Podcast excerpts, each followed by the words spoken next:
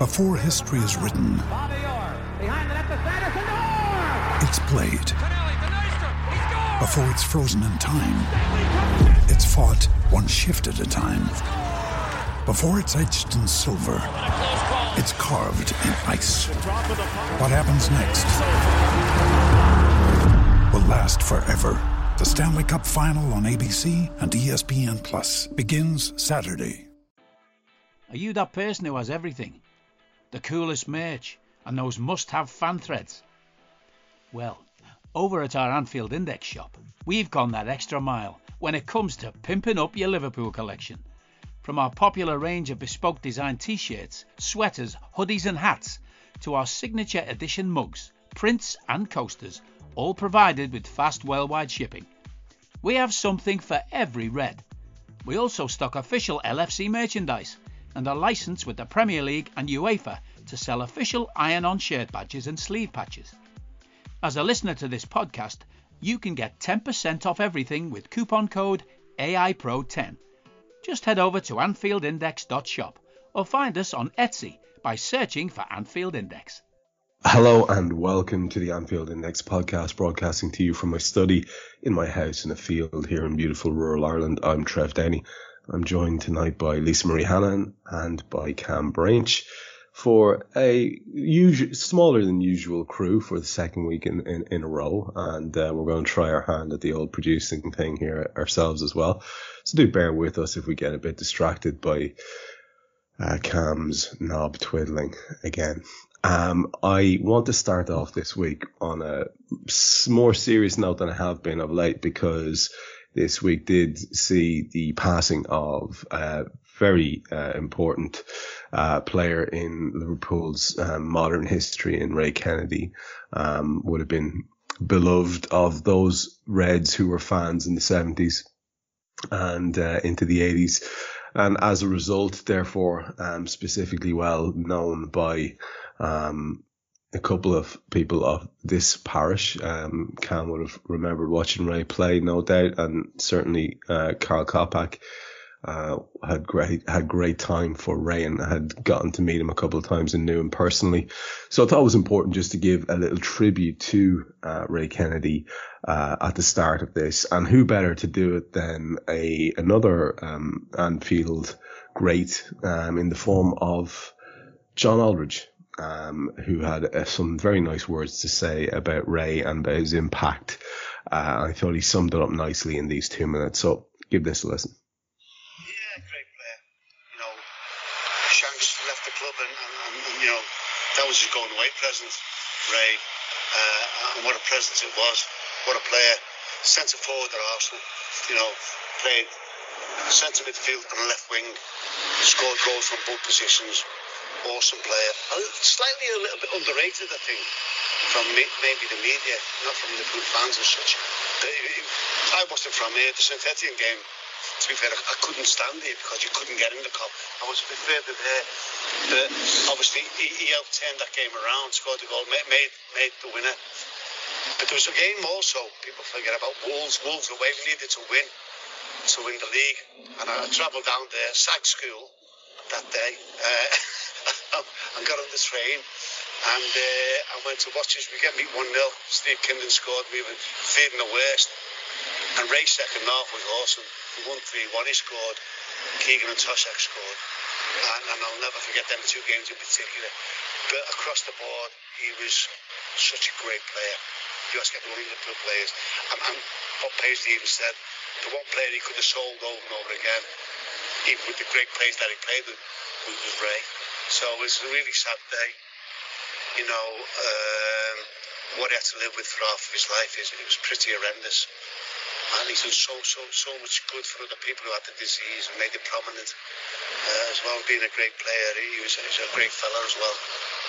Obviously, he's very well remembered by both Liverpool and Arsenal fans. We had that game where there was the joint mosaic between the two clubs. Yeah, absolutely. So it kind of says it all, doesn't it? Yes, yeah, it does.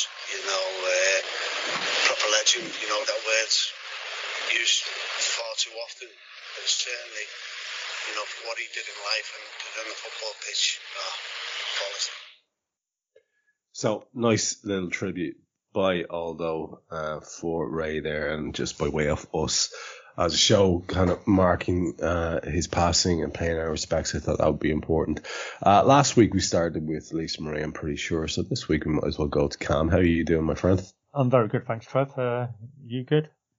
Yeah, I, I, am. I'm, I'm tired, dude. I've been I've been carrying an injury, uh, and because uh, I have been training pretty hard over the last month or so, and when you're carrying an injury, I don't know what it is about it, but pain or whatever. Just it's tiring. So i am I'm, I'm spinning a lot of plates as I've I've kind of alluded to uh, both of you in the past. Sure. Uh, so it's just I'm kind of tired. I've, if I do doze off in the middle of this, don't take it personally. All right, that's just basically the way the way I put it.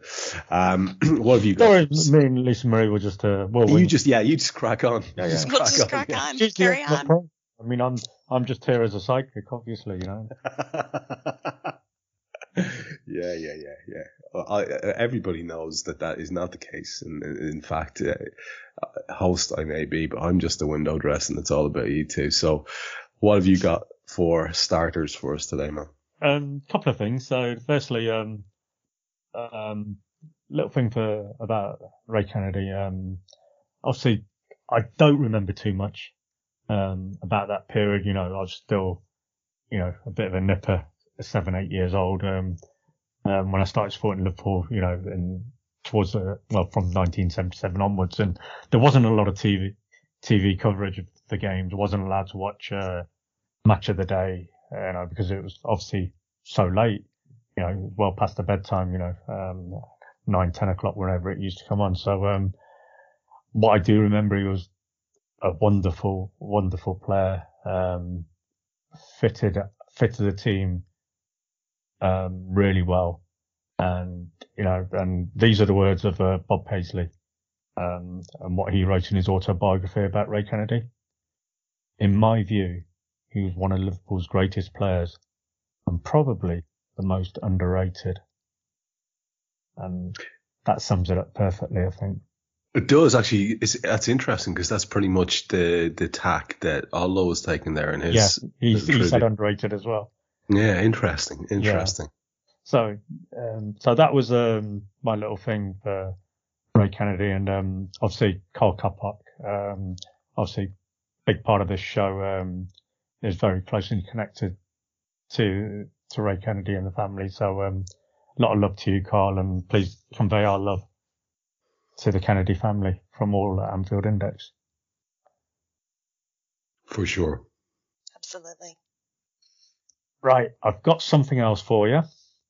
I have in front of me the lyrics for a song. Okay. I'm going to say a paragraph. I'm not going to sing a paragraph because that would be awful for everyone. An atrocity, yes, yes. Uh, uh, yeah, I was going to say abomination, but atrocity works as well. So um, I'm glad we're on the same level. um, so let's see if, if either of you can um, get the song. I'm going to just pick a random paragraph. Okay. So, All right. You do mean verse, yes? Verse, yeah, yeah, verse. Well, Lyric, whatever. Okay. Yeah, yeah. Part lyrics, yeah, yeah. Lines here, here we go. There the wicked carried us away in captivity, requiring of us a song. Now how shall we sing the Lord's song in a strange land? I've literally no idea what you're, where you're going with this. Yeah, I'm not going I'm... anywhere. I just thought I'd just do something different. There's no rhyme or reason here. Well, I mean, I don't know what you think. I don't know. I do better think. with the music than with the lyrics. Yeah, I, I don't know what you reckon, Lisa Marie. This sounds like it's got some sort of like obviously religious connotations. Give us another bit there, man. Another bit then, okay. Yeah. The next verse is, "Let the words of our mouth and the med- med- meditation of our heart be acceptable in the sight, in Thy sight here tonight. Let the words of our mouth and the meditation of our heart be acceptable in Thy sight here tonight." Okay, this is a hymn of some sort. Obviously. No, it's not actually. It's not. It, okay. I, I I remember this song when I was about. Oh, it's probably late seventies. This song. Late seventies. Yeah. I tell you what, I'm gonna play it. Oh, play it, yeah. Yeah, Yeah. there you go. Let's open up Spotify.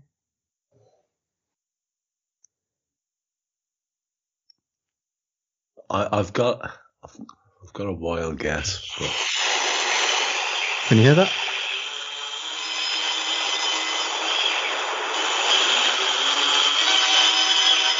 I was just going to say Boney M. There you go. The Rivers of Babylon, yeah. Indeed. There you go. Yeah, yeah. It's a bit. It's a bit. It's a bit. Uh,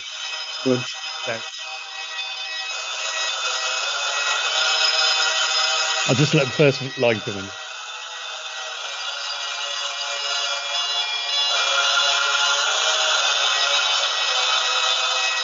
by the rivers of Babylon.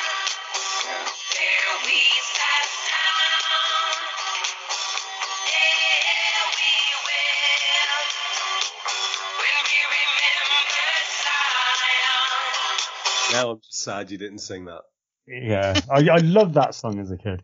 Oh, Uh, this, Bo- Boney M were never off the radio when I was a child. That's a Yeah. fact. They're constantly. Yeah. And uh, Yeah. Brown Girl in the Ring, remember that one? Yeah, and uh, Rasputin. Rasputin was the one for me. Yeah. So, um, they were was- they they were that was radio brilliant. radio regulars. Nice, nice little feature, Kam. I'm not sure what we'll call it, but I like this. Uh, Well, Lisa Marie, what have you got? I'll have us? something else for you. Do do please. I'm I'm liking this. Uh, what what have you got to start with, with, with this week, Lisa Marie?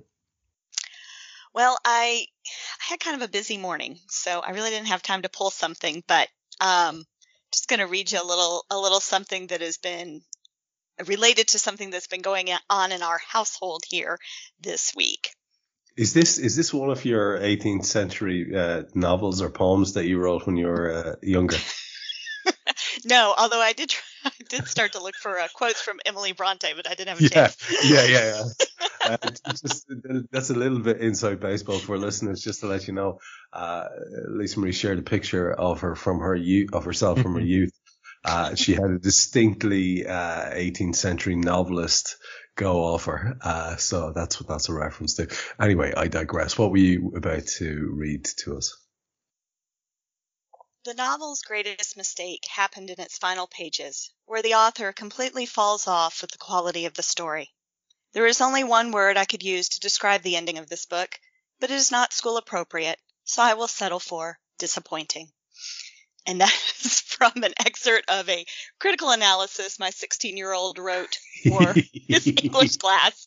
And he has been going on and on about this. It's the book is called um, All the Light We Cannot See, and it's 530 pages. And Paul was not impressed, and so he went on for I don't know 1,200 words to lay out while he was not impressed. But anyway, it's it's been central topic of the Hanahan household this week is Paul needing to write the essay, then writing the essay, and now wanting to anxiously to know what grade he has received on his English critical analysis. So anyway, Well, well, li- listener, listener, I have read said young man's uh, uh, critique, uh, and he's not happy uh, with this book at all.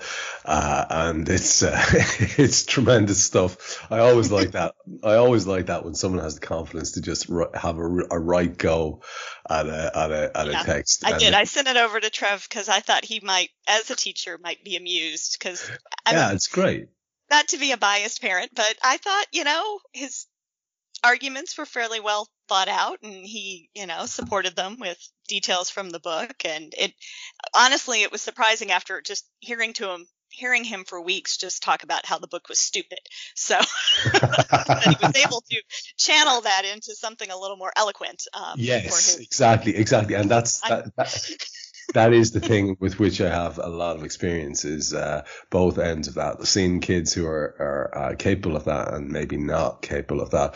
Uh, but like I said, it's really it's a big ask to be critical because it's always easier to say something's wonderful or tremendous and lay it on thick. So yeah, fair play. I, I was I was uh, impressed by his. Uh, chutzpah. Um, fair play to him. Um, so we should start our chats about the Reds, and it's kind of traditional that we focus on uh, an idea each that's just sort of sat with us in the wake of the recent games. And, and for the record, we are recording the night before our next game, which is against Wolves.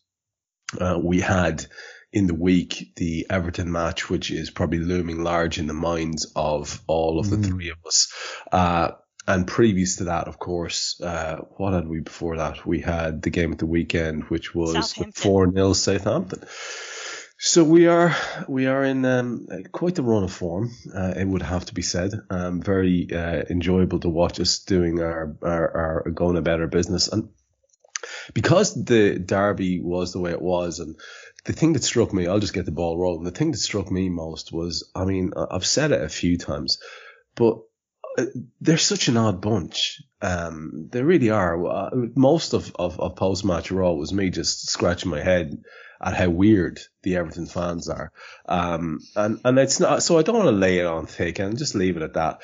But suffice it to say, they're so weird and I found them so irritating over the course of, of the game that I was really hoping Kloppo would do his patented go to the away fans, uh, or go to the home fans at the end of a particularly a big game and do his three punches thing, which I have to say is one of my favorite, uh, Klopp era rituals. I think it's fantastic. I think it's a lovely connector between the gaffer and the fans. Uh, just it's one of the little things that makes us that bit different, you know, and I'm sure, I am sure it winds other people up no end. I'd say they hate it. I'd say they hate seeing it. I'd say they hate him for doing it. I'd say they hate me for telling telling them how much I love it. So that's great. I think I think that's uh, getting up people's nose is good. Um, but for me, it's just it's it's this little source of joy. Um, there are many things about the Reds that are good at the moment. Many many things that you can you know we can all uh, knock some crack out of Mo Salah being the best player in the world, um, despite what the Ballon d'Or people think. Um, you know, and and this is all great stuff, but that. I don't know what it is about that little ritual. Uh, I'm, I'm knocking tremendous value out of it. So fair play to Kloppo for doing that. That was the one I thought I'd mention to get the ball rolling. And uh, Kam, you know, I I don't don't feel you have to pick the the Everton thing at all. But um, what was the sort of Reds related uh, footy thing that was uh, you know come to mind for you to mention on this show? Um, couple of things um, for me. Um, the diving, particularly, struck a chord with me. Um, there was three incidents in that game. Uh, two resulted in bookings. I think one was Demarai Gray, one was and- Andros Townsend, Yeah, and then there was the the Gordon. Is it young the young kid Gordon? yeah. Who who, Yeah. Who, who, who earned a free, but his, He- his he- the most he- egregious of them actually. Yeah, And it's- I and Andrew Robertson got a yellow card for And it. Andrew Please Robertson explain to me. well, you, you can't. That that's the point on that. You can't explain that one. But my point here is actually goes beyond this game actually, and it's in the past the narrative has been sometimes fairly, sometimes unfairly that Sadio Mane and Mo Salah they dive a lot. You know, and you know we we've had some questionable decisions go for us, and we've had some decisions where they've been blatantly fouled not go for us, and that's probably because they now have reputations that precede them for whatever reason, and we've seen opposition fans completely slate those players mercilessly for for their you know simulation diving, whatever you want to call it. We've seen pundits do you know five ten minutes on Mo Salah diving or Sadio Mane diving. There, there's probably been articles written about them diving. Have those three individuals now received the same level of criticism? That's my question here. Because two of them got booked. I don't remember Salah or Mane ever getting booked for diving. They may well have done. But please tell me, please, somebody please tell me if it's happened because I want to know why our players have been singled out in the way they have been, yet these players have been booked rightly so, and one got away with it, nothing's being said about it. Why? Unless I've missed it all. Unless I've been misreading Twitter and, you know, and it's just a normal day in paradise. No, I, th- I think I think you're hitting on something here, and and we have to be careful because uh, I'm aware that I can often, you know, if I go off on one here, I can often sound. I'm sure it sounds incredibly one-eyed. I'm, I'm sure it does, but for me, related to this is the way in which it seems to be okay to kick Sadio Mane all around the pitch. It seems to be okay Oh, to yeah. kick Mo Salah all around the pitch. Um, and because the two of those individuals are probably pound for pound the most impressively strong footballers in the league physically, um, to say nothing of their obvious talents as as as uh, creative footballers and goal scorers and all the rest of it, because they have that strength, because they have that low center of gravity, and they don't uh, moan and they get up and they look to go on and they look to take a quick free kick or whatever. Um, there's almost never anything made of it. But even when they do go down and stay down, there's never anything made of it. And as you say, Kam, the narrative rather is the contrary. The narrative is that they are, uh, you know, you know, the foreign lads. Well, I didn't want to go there, Trev, but, you know, Yeah. you've said it now. it's it's there, man. It's there. It's and it's why I think you know I, I get a, a there's a funny bad whiff of that thing I was talking about with the treatment of Sadio as well. I, I, I don't I don't like it. I mean, Lisa Marie, weigh in here because I'm liable to go full conspiracy theory.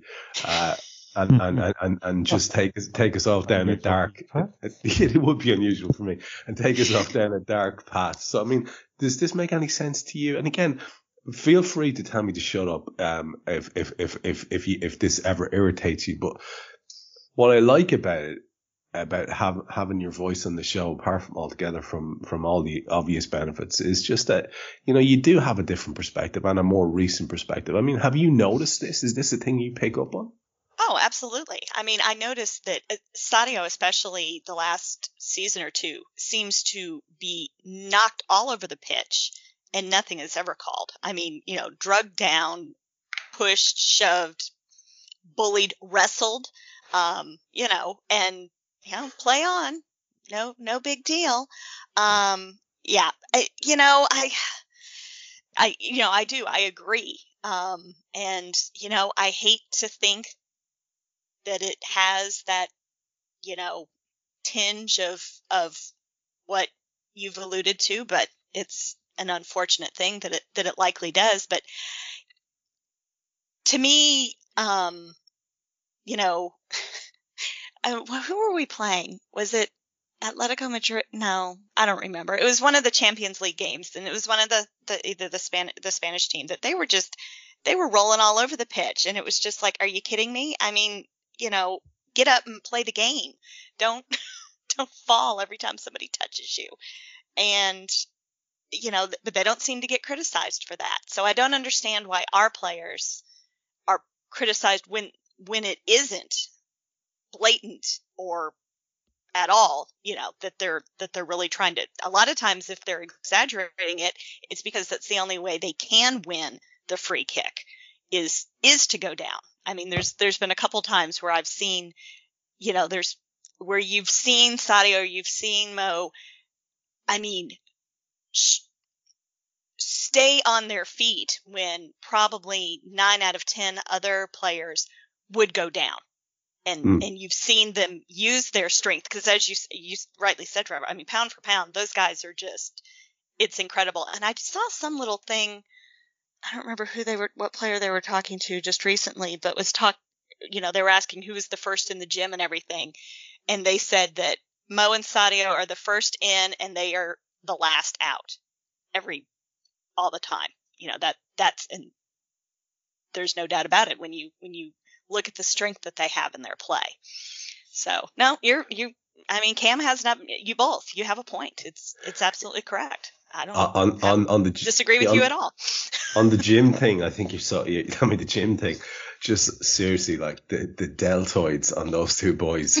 I, I mean, it's just ridiculous stuff. You can, it's it's stuff you can only uh, dream of as a as an Al codger running around the gym like me at the moment. Uh, but it's it's highly impressive. That's just by the by. And Kam, I mean, just to lean into this uh, and take it to to its conclusion with yourself, as it is your topic you brought up.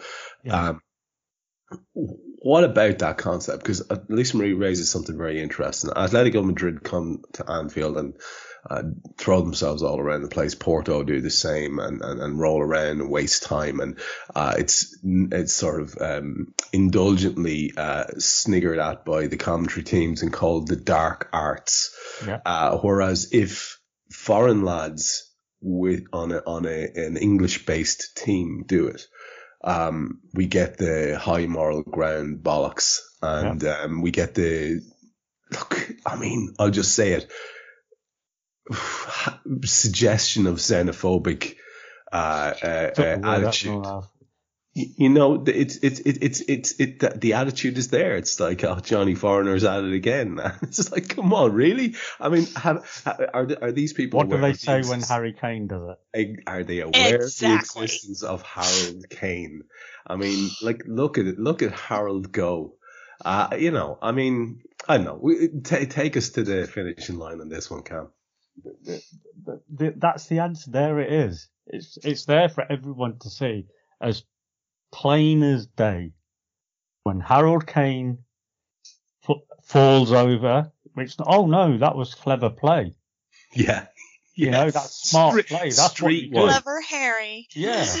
Streetwise, they call it. Yeah, but when when Salah, I mean, don't get me wrong.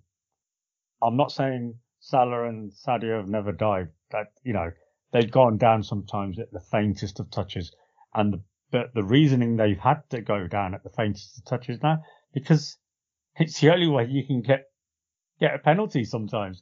I mean, just go look at the the game yesterday. Harry Maguire pulls he pulled a player down blatantly. Nothing. Wasn't even a review. Why? Was it because it was Harry Maguire? You know, am I overreaching here? I don't think I am. No, you're not. You're You know, and it, it's it's uh, the referees don't do it on purpose, but they haven't. They obviously have an unconscious bias, whether they want to accept that or not. It's there. I'm not saying they're racist. I'm not saying they're xenophobic. I'm not saying they're bigots, but it it's there. There is It's like something a- there. Home, so to speak, hometown advantage or home country Yeah, it's it's sort just like. Yeah. Yeah, because the narrative has always been, well, it's only Johnny Foreigner who dies. so you don't see it when, you know, and you don't see it when our players die. I mean, Michael Owen used to die. Mm. I hated it. I remember a game against Sheffield United, I think Liverpool's first game of the season, and we were 1 0 down, and Gerrard dived and got a penalty for us. I hated it, but I loved the fact that we scored the penalty, but I hated the fact that he died to get that penalty. You know, and it- and it stinks. It's it's one of my biggest bugbears about football is it's just blatant cheating. But Mm. it also bugs me immensely the fact that certain players are not called out for it. And there's nothing, nothing being said about it anywhere. It's just brushed under the carpet. I was waiting. I was watching the game, uh, obviously uh, Wednesday night, and at half time, I was waiting for anything about the two dives to be mentioned, the two yellow cards. Nothing. Not a word. Not a word. I probably had, The, I had Premier, I was watching on Premier Sports. I'm, I'm guessing you were as well. I was. I was. Yeah, not a word. Yeah. And I was like, I was really disappointed. And then obviously as soon as the game's finished, I, I've, I've switched off. I, I haven't waited for post-match interviews, post-match summary or anything. I mean, obviously probably the same with yourself. You've, you've got ready for the show. So, um, and I'm like, and I'm, I'm just thinking, uh, I, I can almost certainly guarantee nothing will really be mentioned about, you know, the dives. And it's like, it, it, it's, it makes me sad. It doesn't make me angry.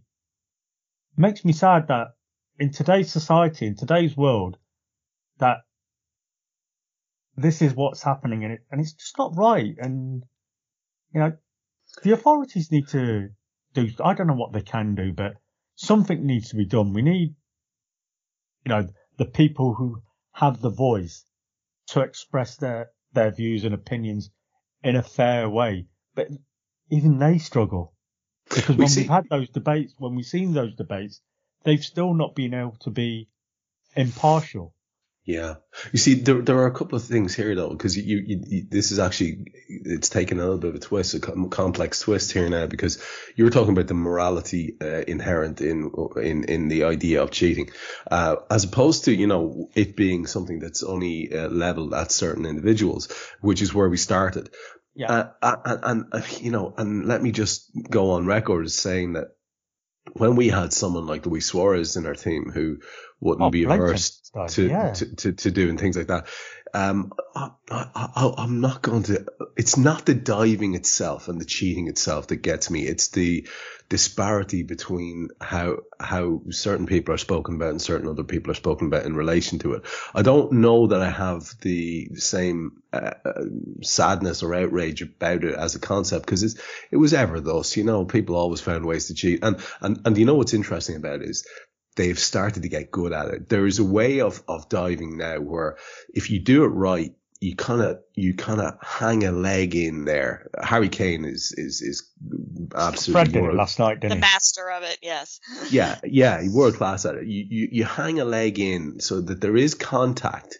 So the, the, the VAR will be able to see there's contact, even though it's you actually creating the contact. Instigating the contact. Yeah, yeah, yeah, yeah. So I mean, look, uh, i- i- is you know, is that actually streetwise? Much as it might make you a little bit sick into your own mouth to to, to hear it spoken uh, about Harry Kane. I, I don't know. I, I don't know. I mean, maybe I'm just far less. Um, um I'm far more morally apparent th- uh, uh, than than you are, uh, Kam. But I, I, I don't I don't know about I don't know about the, the concept of that it makes me sad overall. I just don't like the way there's no joined up thinking in the way that people talk about it um, in relation to certain people. It's it's it's an issue. I mean, I don't think you. I think you're right, man. I don't think you can eradicate it. It's it's it's going to stay there because people just get better at it. And like I said, this new thing of hanging a leg in is is a comparatively recent development. Like lads have gotten very good at that. So I don't know. I I, I don't know what the answer is, but uh, it's one to watch with um you know, as as Kam says, maybe a mixture of of of of disappointment and and um and and ongoing frustration until they until something happens and they sort it out. I just would be worried about that ongoing sort of low level um jingoistic bullshit that goes on um and is just accepted. You know, I don't like that. It's a bit of a worry. Um in terms of a Reds related story from yourself, Lisa Marie, just to keep the the the the wagon barreling down the road here, what was the one you wanted to uh, focus on? Enjoying this podcast? Then why not supercharge your support for the Reds with Anfield Index Pro? With around 30 premium podcasts every month, AI Pro offers the very best reviews, reaction, and debate on all things LFC. From the acclaimed statistics and deep dive analytics found in our Under Pressure podcast, to the transfer links, scouting reports, and fast live reaction shows we record after every match, AI Pro is home to our very best content. With regular appearances by Reds legends like Jan Molby and Sir Kenny Dalglish, plus insight from journalists, sports scientists, coaches, and psychologists. We'll help bring you closer to the club you love. There's never been a better time to take AI Pro for a test drive. Available on all popular podcast platforms with free apps for iOS and Android. You can try it absolutely free with no strings attached. Just head on over to AnfieldIndexPro.com to start your 7-day free trial now. Um, well, I would just like to say that it has been nice the last two games seeing Andy Robertson back up to his, I guess, best levels. Um, three assists, I think, in the last two games, and Yes. playing playing very well. So, um, yeah, back to his the rest apparently, and maybe the bit of competition from um, his uh, compatriot there has uh, served him well. Yeah, I think it's a really good point. Uh, he actually has looked like a man possessed, hasn't he? To be a fair, little bit, yes. you know, he really, really did, especially In the in best way. Yeah. yeah, yeah, the best way. Like in, in the first outing back after his, his time out of the team, I mean, he looked a bit rabid, uh, if we're being honest. Uh, and I think Yeah, it's when great. he came in at the what was it the Porto game when he came in, he Yes. just looked like, huh, I'll show you all that I can still play. You Yeah. know, Yeah, it- yeah, it- my spot, my shirt. Get out of the way. Yeah, no. I, I, I love that. I absolutely love that. I think that's fantastic. That's exactly what we want and need uh, from all of our footballers. I, I was talking about it recently on some other show um, where I saw a fantastic clip from Stevie Gerrard back in the day when he was doing some punditry and he was talking about the ruthlessness that you just have to have as a footballer. Like me, you know, you may be my pal, like Tsimikas there, fair play to you. You're a lovely lad. Everyone seems to like you. Um, but that's my shirt, like you just said, Liz Marie. And, um, I think that's great. I mean, that's what you want to see. And it's so much a part of Andy Robbo, isn't it, Lisa Marie? That it, it, it's, you know, he's, it's absolutely central to him. He's our, of, of all the lads in our team, he's the one that opposition fans hate the most because he's our wind up merchant. He's the one rough, he's the one ruffling Messi's hair. He's the one mouthing loudest, uh, when there's something to be given out about. It's always Andy Robbo who's the loudest voice. Uh, yeah, he's um, you know, we, we, we, he gets that little smirk that he had. Oh, I love Yes. it.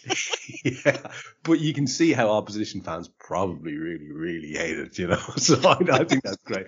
And especially, you know, when he's producing like that, I mean, it's, it's incredible. Uh, and, and it's, I, felt a bit sorry for him as well because Trent is obviously at the, the other end of his career. He's still such a young guy. Um, and he has all these years of, of high, high, high productivity ahead of him still.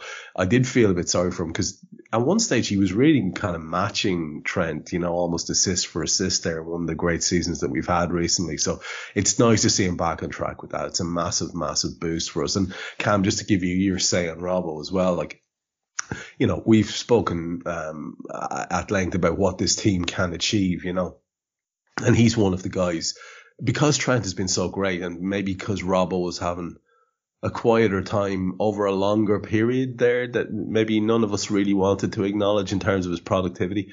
Uh, it you forget how essential he is. Um, because I've des- I've described a couple of goals where Robbo was central recently on post match draw as ac- actually archetypal Klopp era Liverpool goals, and it's because of a Robbo pullback. Do you know what I mean? Yeah. He- he does that so well, uh, and you, you, when it's when it's not happening, I suppose it's easy to forget how how much of a great weapon it is in in in Kloppo's armory there. Yeah, I mean, firstly, I've got to hold my hands up and say I was I was wrong in that. Obviously, what Robbo has done in the last two and a two and a bit games has been phenomenal, and you know, I just wanted Tsimikas to be playing more because Tsimikas for me was producing. He was doing everything. He's yet to concede a goal while he's been on the pitch, and that's quite a few games he's played now. So that's uh, some record from Tsimikas there as well. He's doing his job defensively, and he was providing a really good um, attacking outlet option as well. So what Robbo's done since he's come back in, he he obviously he needed that break.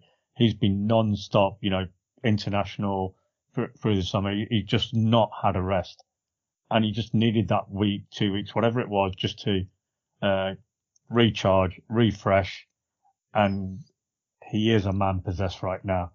Um, those cutbacks you mentioned before he had the break, none of them were coming off. And I was like, oh, he's done another one. He's done another one. He's done another one. Now all of a sudden, it's like everybody else is back on the same wavelength as him. So was it his cutbacks that were wrong, or was it the other players who just weren't being in the right place when they they know he's going to do that cutback?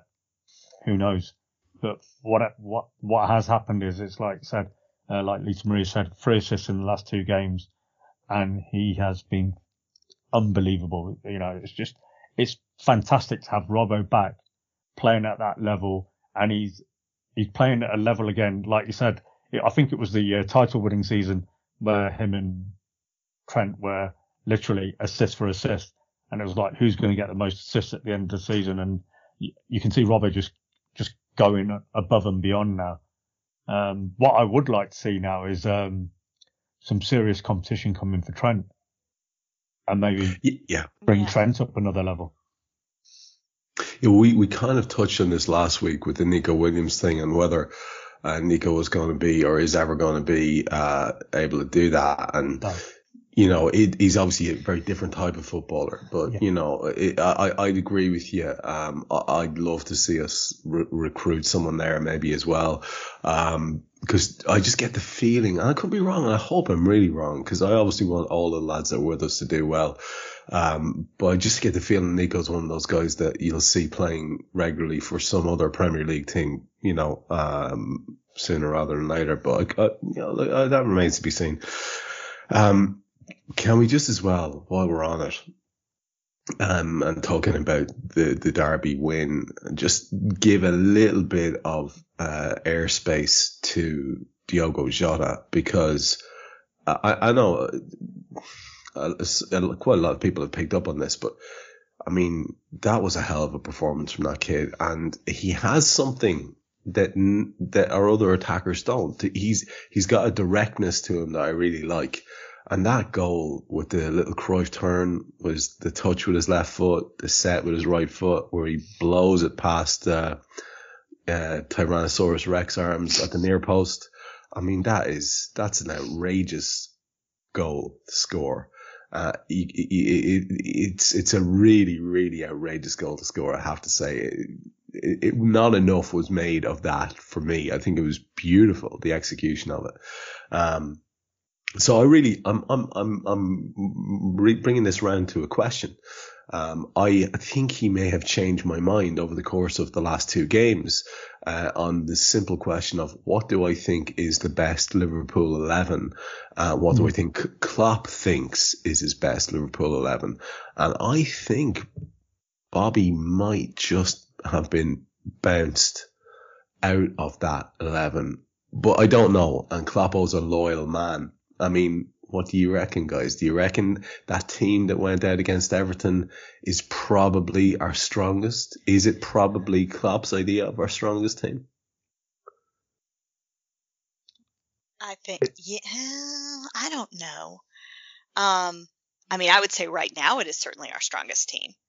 Um, but you know, I don't, we don't know which Bobby's going to come back into the team. Now, it could be that the time out will be, will do him some good as well. Well, he Um, was flying, right? He was. yeah, doing- he was kind yeah, of flying. yeah, so, yeah. but what I like about the fact is that we have four. I mean, we can rotate them it, as needed, especially here. You know, I mean, if Bobby's back here in the next couple weeks to where, you know, it'll be good to be able to rotate him in, um, you know, with, with the other three, um, cause Jota can kind of play across. I mean, I know he's played on the left some. I don't know if he's played on the on the right really, but but the fact that you know he could move over to the left, Bobby could be in the middle, and give you know Sadio a bit of a rest if you know if needed is you know I think is a, is only a good thing. Um, and you know to get Bobby the minutes in, I think though would be important before January when Mo and Sadio go off to Afcon. Yeah. So Yeah, that that is that is a particularly fear-inducing reality that's off in the distance, isn't it? And I, I, I will I will admit, just as a little tangent, to being um, completely inappropriately excited at the idea of uh, players meeting um, that took place today, where they were worried about. Um, the tournament going ahead at all because uh, for purely selfish reasons. I know it's an awful one-eyed uh, way to be looking at the world, but for purely selfish reasons, I just I, I hate the thoughts of those guys heading off anywhere when everything is there to be won by this team at the moment. It's just uh, it's it's just something that's that's sticking in my craw a little bit. Um, a word on Jota from you, Kam, before we move on to uh, the a slightly related topic. Jota is, for me, as close a player to Robbie Fowler in a Liverpool shirt I've seen since Robbie Fowler. Really? Okay, that's an interesting one. I Go think uh, I think your- he's a, an absolute fox in the box, which Robbie was. Hmm. He's he's he's a poacher. He he has a knack for being in the right place at the right time. Just look at his goals against Southampton. That turn that he did uh, for that goal. Remember Robbie Fowler against Aston Villa and Steve Staunton? I do actually. Somebody brought that up. Yeah. It's yeah. good- so uh, I know obviously completely different position in the park, but both left foot finishers, both screamers, both bangers. Um, Robbie Fowler against uh, Schmeichel at Old Trafford. Um, near post, top corner, just left Schmeichel standing there, didn't he? Um, that was the one where uh, the first goal in that game was Robbie shoulder barging Neville and then uh, lobbing shot Schmeichel as well. So um, I think Jota has has got something that Robbie Fowler had, and that's just a natural eye for goal. I think it's just phenomenal. But what you've also got with Jota is, I think, I think he's phenomenal at the press. He's he's excellent, you know, and um, yes, sometimes his link up play leaves a lot to be desired for. Sometimes he doesn't seem to be involved in the game, and I think that's the difference between him and Bobby. Bobby's always involved. Bobby's always there. Bobby's always looking to do something. And they're obviously two very different pl- types of players. And what I think we'll see going forward now is when Bobby is fit and if we have all four players available, we will start see what Lisa Maria just touched on and that, and that rotation and it will be like horses for courses. Um, because these players can't play every single game. It's just, it's just physically not possible. And to now have that option of having four players who can rotate around those front three, because don't forget, you can rest, you can rest, you can rest Mo as well, and you can put, uh, Sadio on the right, put Bobby in the middle, put Jota on the left. You know, that we have, we have options and we need options and it, it's crucial. You know, you just can't play three players all the time. It, it, it's just not going to work. I mean, that's where you, that's where your soft muscle injuries come from, especially. Yeah. Yeah, and it, it, there's there's a very real situation though where we're looking at, um, and and thankfully they have come in and gotten a few goals, uh, which is important. But you could really be looking at Taki and and, Yeah. and Divock, Divock being incredibly central in that period, and whatever about that, and that's in our immediate future. In our middle distance future is the World Cup uh, in Qatar, and I wanted to bring this up because last week we didn't have time to th- talk about it. And last week there was a couple of things confirmed, you know, that it would be going ahead and these are going to be the dates and the Premier League would cease on whatever it was, the 18th of December, whatever the hell it is, and would return on, on, you know, a, a, a couple of weeks later. And, you know, that's all assuming that you know it, it, the Premier League will be starting again, but the, the, the other tournament will, won't be finished. And uh, if your t- if your players go deep into that tournament, then you know tough luck and so on and so forth. and I just have I have all sorts of terribly conflicting feelings about it. I spoke to Jason McAteer on the show about it, and he was uh, quite bullish and positive about it. And, you know, to be fair to Jason as well, he does have connections there, uh, Mhm. in, in that part of the world. And, and, and, and, and, you know, as a result was very positive about it. I, I spoke to Jan about it and Jan was like, yeah, I don't really like it, but what can we do? Um, that was his take. And anyone else I've talked to about it would be a lot more kind of, uh, forthright in saying that they think it's an awful idea. Uh, my take on it is that it kind of lessens both competitions kind of cheapens both of them, I think, um, by running one in the middle of the other. I, I- think it's daft on so many levels. I, I've no interest in getting into the, uh, the moralistic, uh, ethical, uh, argument, just purely from the scheduling perspective. Can we just talk about that for a second? Cause, you know, uh, there, there's, there's about 17 podcasts in the moral ethical thing. Um, so we'll shelve that for now. But just in terms of the scheduling, you Kam, you've just got done talking about how players can't do X, Y, and Z. Yeah. In terms of But, but this is exactly what and I I heard someone, honest to God, uh, Jason, God bless him, tried to liken it to a, a winter break. I'm like, not really, fella. You know? No, no. for some people, but not for everyone. Yeah, not you know.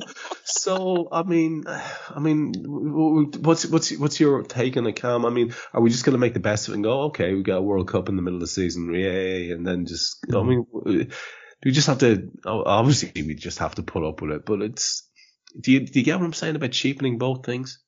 Yeah, I, I, I do to a certain degree. Um, I understand the concept of um, wanting to play the World Cup in as many different nations as possible. Um, I'm I'm all for that because it is exactly that, the World Cup. So you want as many nations to have the opportunity to host the World Cup. I'm all for that, 100% behind that idea. What I don't like is obviously I'm I'm gonna have to touch on it because it is what it is. I don't like how you know the the rumours are how they've they've managed to secure the World Cup. That that doesn't sit well. Um, and obviously knowing the implications of what the summers are like there, why wasn't that taken into consideration before it was awarded to that nation? You know, it, it is serious. You know, the, the temperatures there can go well over 40 degrees, touching on possibly 50 degrees in the summer there. So they knew it was going to be very difficult to host a World Cup and expect players to play 90 minutes in in that heat. It it, was just, just physically not possible. So that was a disturbing aspect of everything. So yes, they've had to find a compromise. So yes, we'll play it in winter. Yes, we'll play play the games at. I'm assuming the, the matches are going to be played more at night time. There'll be no daytime games. So um, okay, compromise. So what do we do about the seasons? Oh, let's just split the season in half. Right. Okay. If you're going to stop the if you're going to stop the season, what you've got to take into consideration then is the players who are actually going to be playing in that tournament.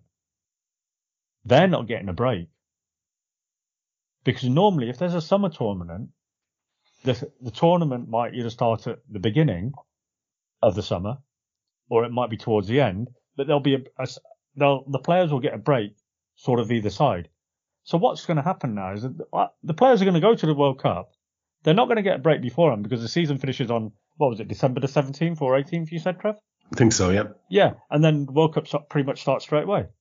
And Uh, they're they'll, back. they'll, They're, they'll they're, go off to And training then they're and then they're back to it. Yeah. Yeah, and then it- and then they're then they're straight back to it. So um, wh- where where did but then the players who haven't gone, they've had a nice break while the World Cup was on.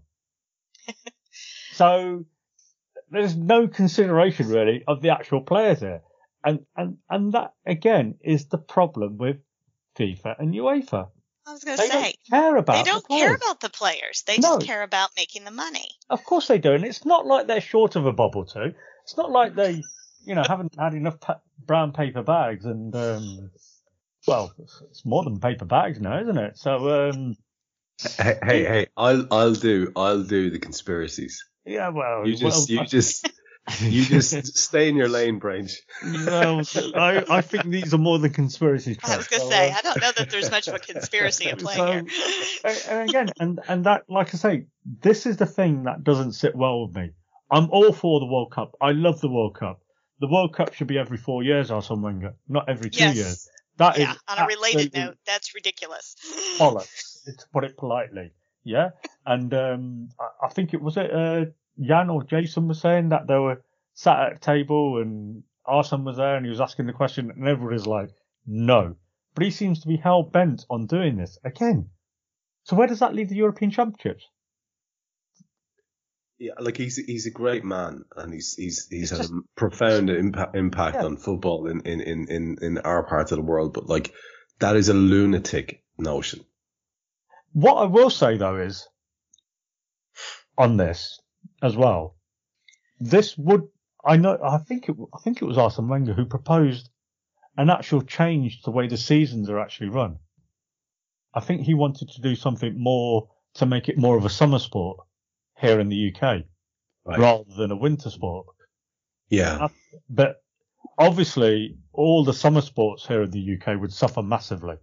Your crickets, your, your rugby leagues, your, you know, uh, um, and whatever else, your golfs and all that, because a lot of the football fans do still go and watch a lot of these summer sports. So there would have been a potential impact for them. But because the summer in the UK doesn't tend to get too hot and I, I don't know, I think UEFA were possibly looking at this as well, was, was making it more of a, a yearly game rather than spread over one year to another, uh, you know, August to May sort of thing and make it February to November sort of thing.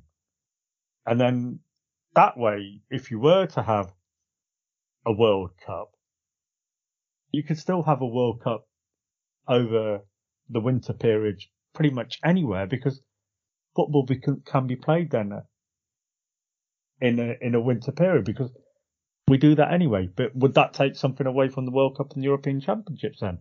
I don't know. But Yeah. what I do know is football played at night time is a hell of a lot better than football played during the day. Well, about playing football under the lights, and in the winter you're going to get more games under the lights, aren't you? As an Irishman, remembering back to the World Cup of '94 in America, and watching our poor, our poor pasty paddies suffering, Yeah. um, trying to play against Mexico, lads on the sideline with with, with peaky caps on them, uh, lads shades of puce taking on water left, right, and centre. I mean, it is unnatural. The unnatural. dehydration levels must have been Yeah, horrendous. it's. I mean, it, there's a cruelty to that, like especially if you're not used to it. Like, so I don't know. Like, regardless, eh, I just wanted to bring it up because it's one of these things that's got like it's it's such a mad concept, and I think there's something about It's over here again in 2026. yeah, you know, like, Well, it's across Canada, the U.S., and Mexico, but yeah.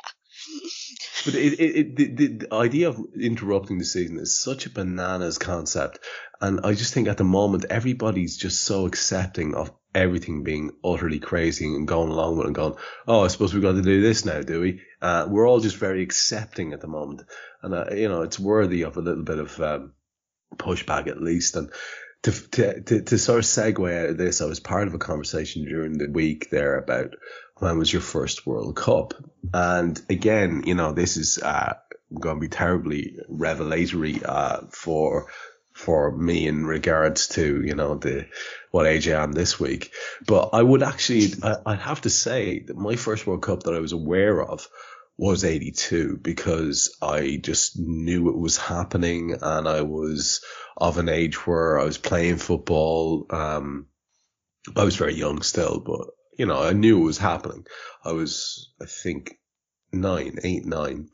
Um, but it was 86 for me and my God, did I just consume that World Cup just whole. I, we Mexico, watched- yeah.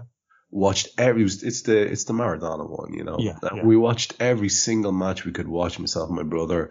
Um, in the lead up to the World Cup, there was a load of stuff I couldn't wait because obviously my hero was going to be playing for Scotland. Um, I couldn't wait to see Kenny playing in the World Cup. I was so looking forward to that.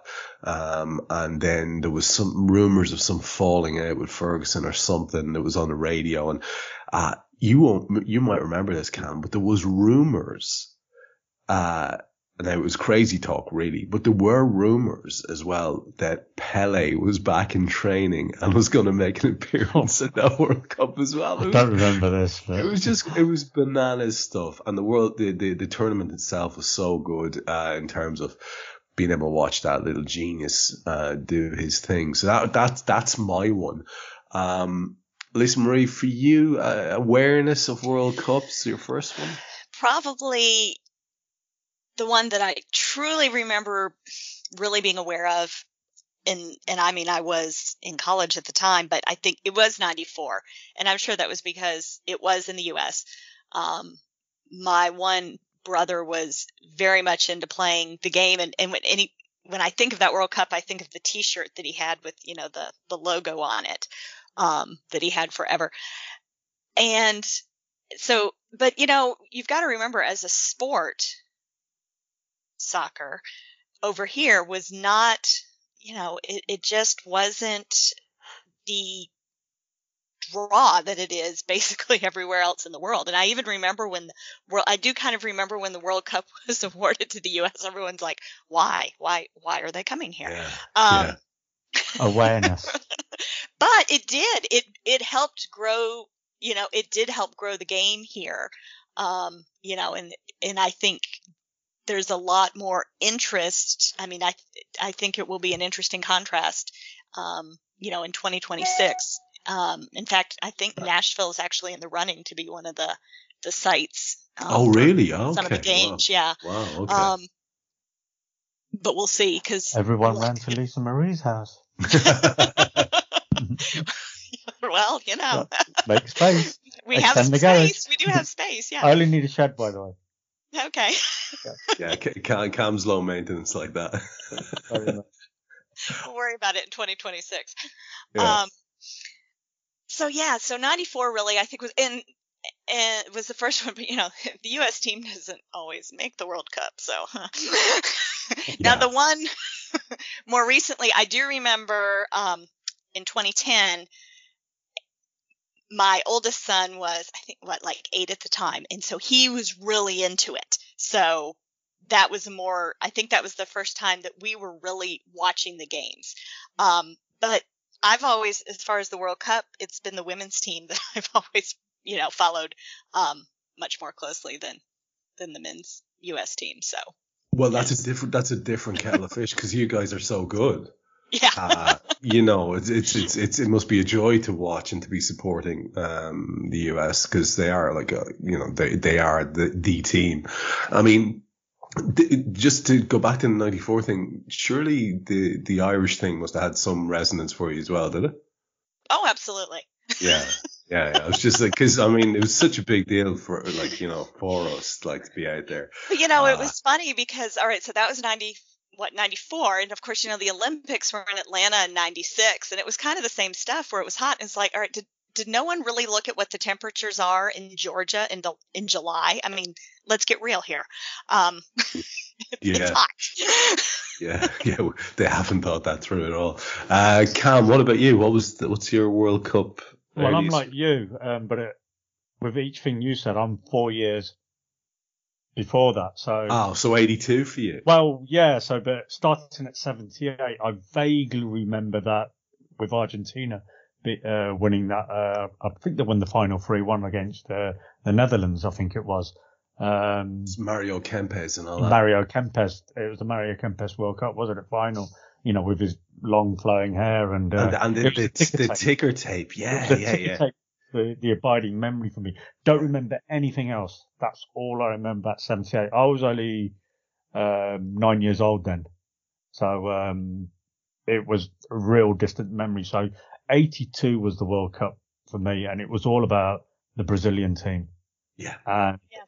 I was mesmerized, absolutely mem- mesmerized. You know, you had, you had uh, like Carlos in goal, you had uh, Adinho, Juninho, Junior, Leandro, Luizinho, Oscar, uh, Zico.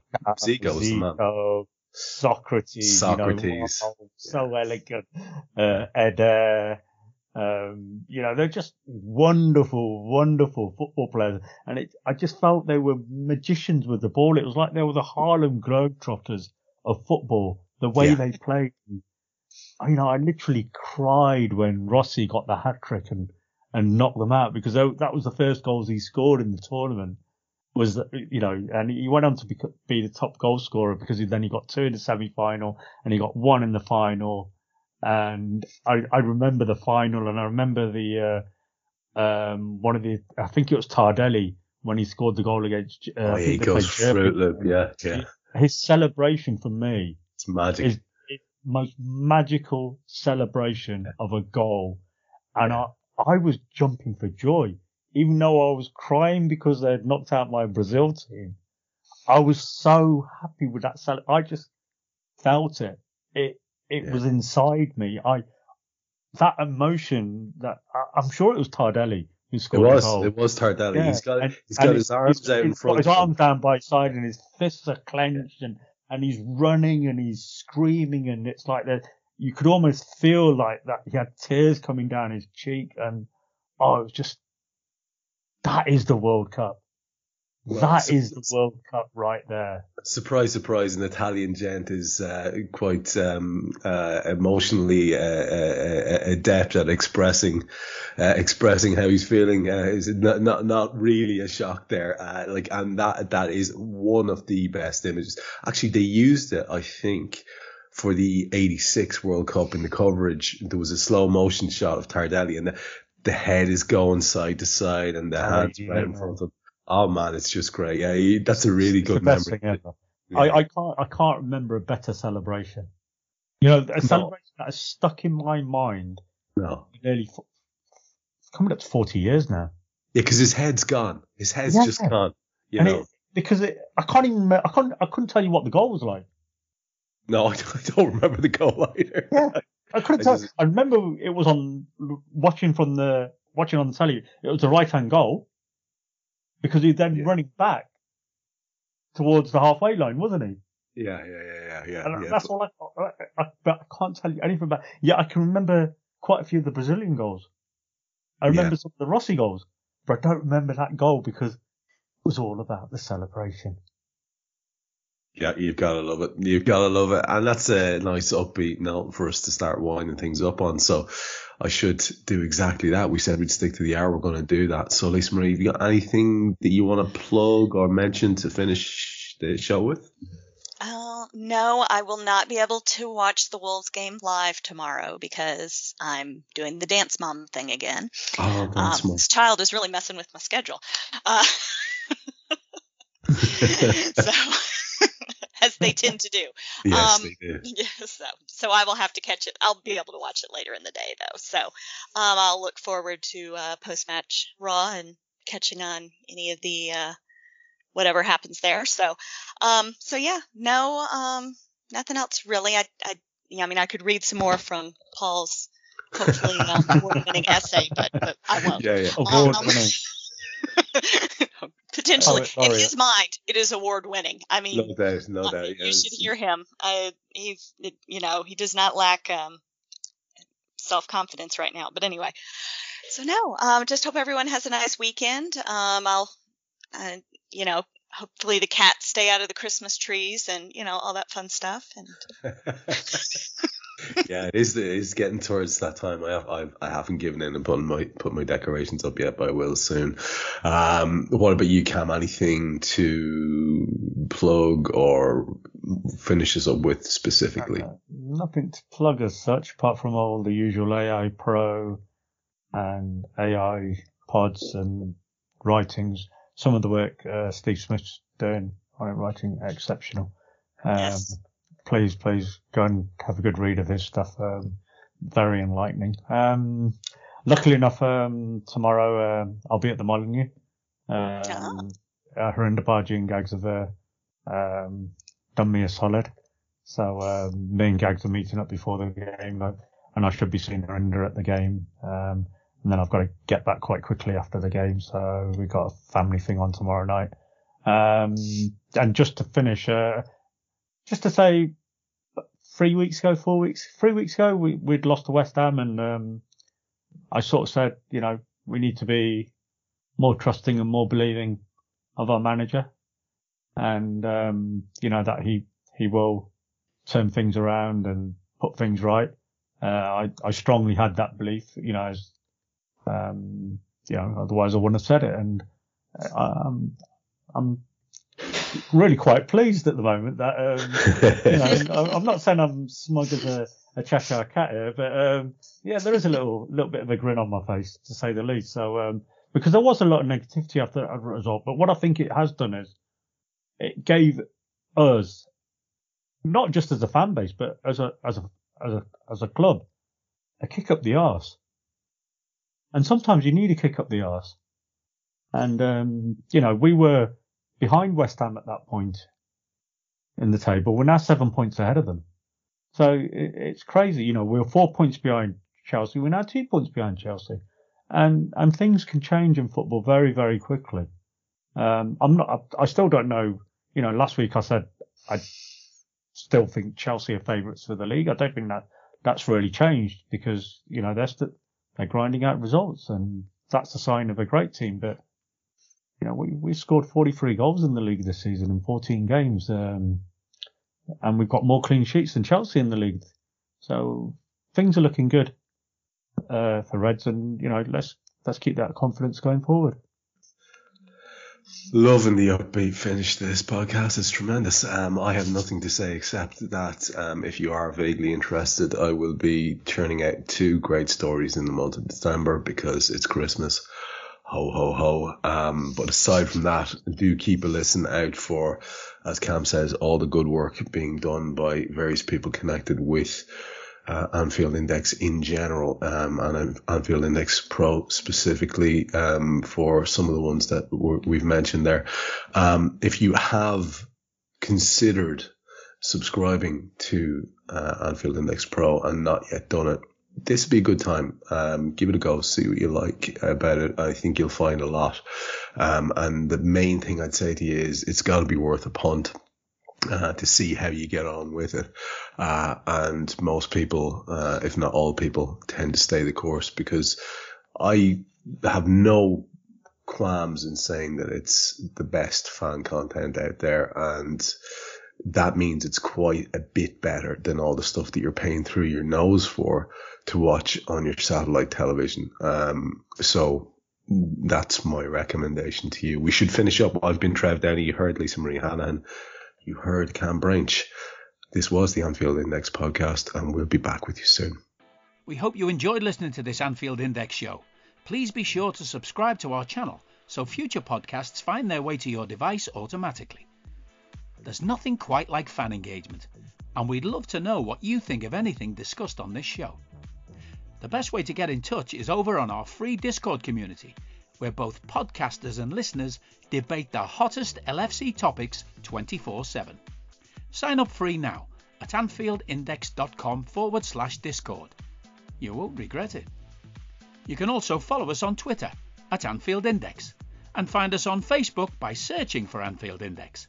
Oh, and before you go, we'd love it if you could leave us a five star review on your favourite podcast app. It only takes a couple of seconds and it means the world to the people who create these free shows.